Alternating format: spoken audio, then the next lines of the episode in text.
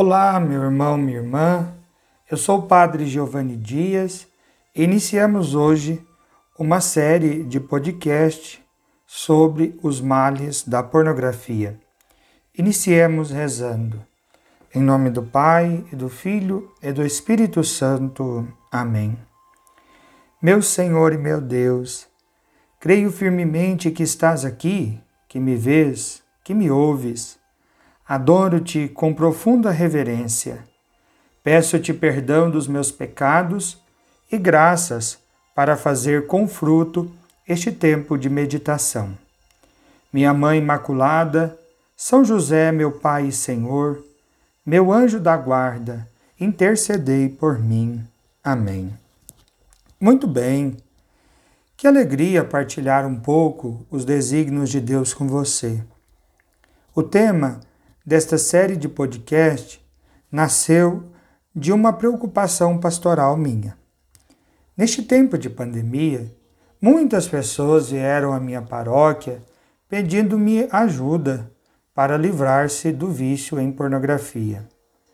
Sem saber muito como ajudar, fui procurar formação. Conheci então o canal do YouTube de um jovem católico que me ajudou a conhecer os males da pornografia e também me deu suporte para auxiliar pessoas com esse vício. O nome do jovem é Miguel Soriani. Aliás, te aconselho a segui-lo. No mês de setembro deste ano, participei de um curso presencial com ele na cidade de Arujá, São Paulo, chamado Eros. Esse curso mudou o meu modo de ajudar as pessoas com vício. Vou partilhar um pouco do que aprendi com você, pois sei que, mesmo que não tenha o vício em pornografia, possivelmente conhece alguém que tenha.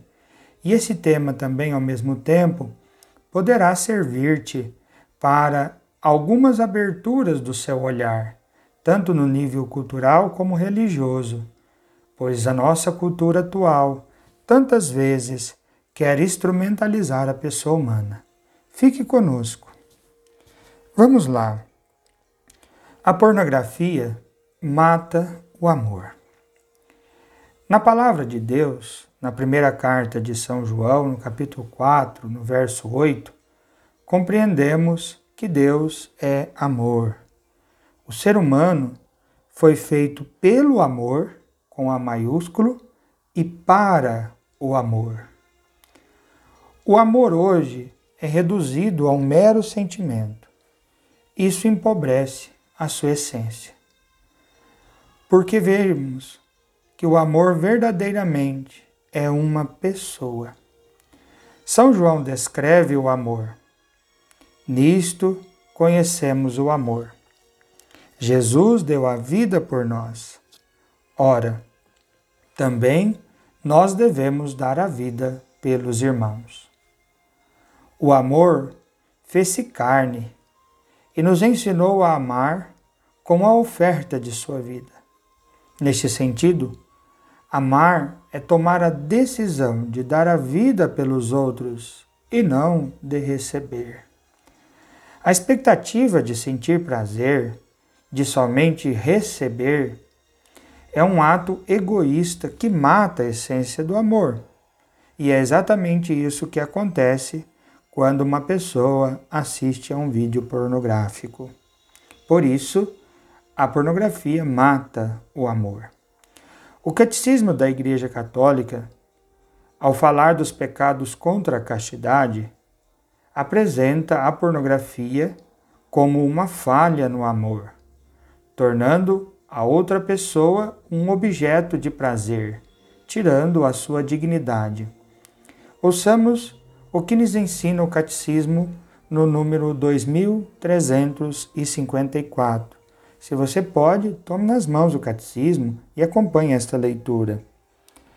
Diz o Catecismo: A pornografia consiste em retirar os atos sexuais reais ou simulados da intimidade dos parceiros para exibi-los a terceiros de maneira deliberada.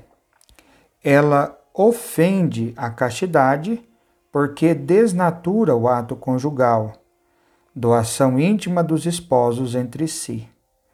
Atenta gravemente contra a dignidade daqueles que a praticam, atores, comerciantes, público, porque cada um se torna para o outro objeto de um prazer rudimentar e de um proveito ilícito. Mergulhas uns e outros na ilusão de um mundo artificial. É, portanto, uma falta grave. As autoridades civis devem impedir a produção e a distribuição de materiais pornográficos. Este é o ensinamento do catecismo da nossa igreja. Tiramos deste ensinamento algumas conclusões importantes. Primeiro, a pessoa humana, ela foi criada para fazer de sua vida uma oferta de amor e não para apenas sentir prazer.